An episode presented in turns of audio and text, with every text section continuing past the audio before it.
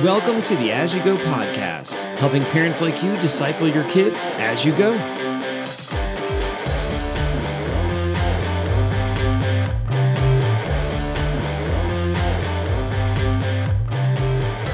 Happy Valentine's Day, and thank you for listening to the As You Go podcast family devotion. As always, this podcast is meant for you to listen to along with your kids to pass on some of what we covered in our Sunday sermon, which you can also hear right here on As You Go. Recently on Sundays, we've been going through the story of Abraham in the book of Genesis together. It's been really interesting as we have seen God make sure and reliable promises to a man named Abram and we've seen Abram kind of stumble through figuring out whether or not he's going to fully trust in what God has said. Through all his successes and failures, Abram has seen that God has remained faithful. And today, as we look at part of Genesis 17 together, we'll see just how faithful God is, not just by doing what he says he will do, but also faithful in changing who Abram is. It's a really interesting story, so let's go. Here we go! Think for just a moment about your name. Why did your parents name you what they did? Your name might be something that your parents thought just sounded nice. Or you might have a family name, like what one of your relatives was called long ago. Your name might be tied to a certain memory or a place that was important to your parents. You might even go by a nickname or a shortened version of your name.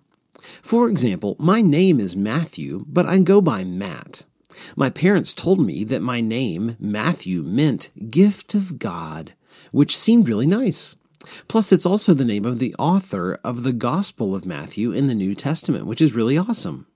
But whatever your name is, it has some kind of meaning.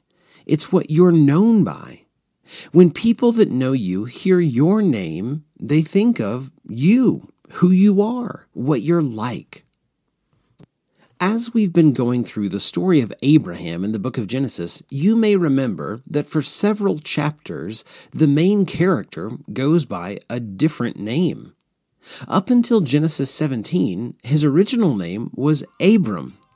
Well, Abram is now 99 years old. Now, that's a long time for him to get used to going by the name Abram.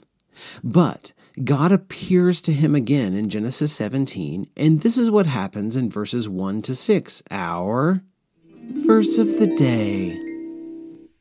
Genesis 17, 1 through 6 says, When Abram was 99 years old, the Lord appeared to Abram and said to him, I am God Almighty.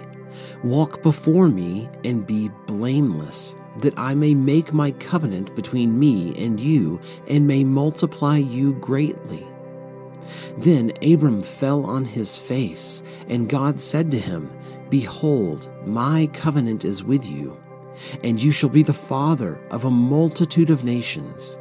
No longer shall your name be called Abram, but your name shall be Abraham for I have made you the father of a multitude of nations.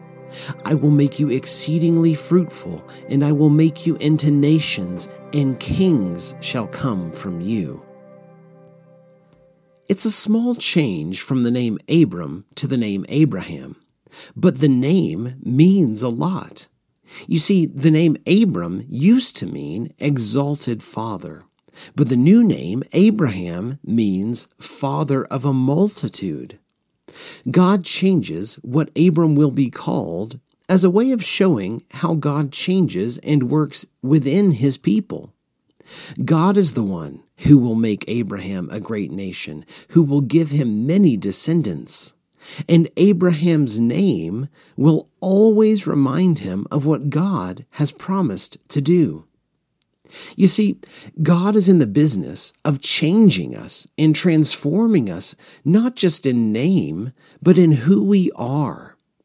You know, thousands of years after Abraham, in the New Testament, Paul says this in Galatians chapter 2, verse 20. Paul says, I have been crucified with Christ. It is no longer I who live, but Christ who lives in me. Paul understood that knowing God and especially believing in Jesus changes much more than just our names. It changes everything about us.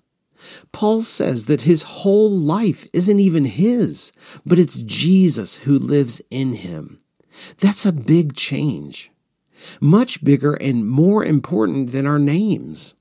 So, no matter what your name is, and even though God might not change your name like he, the way he changed Abraham's name, the truth is that knowing God and believing in Jesus absolutely changes us.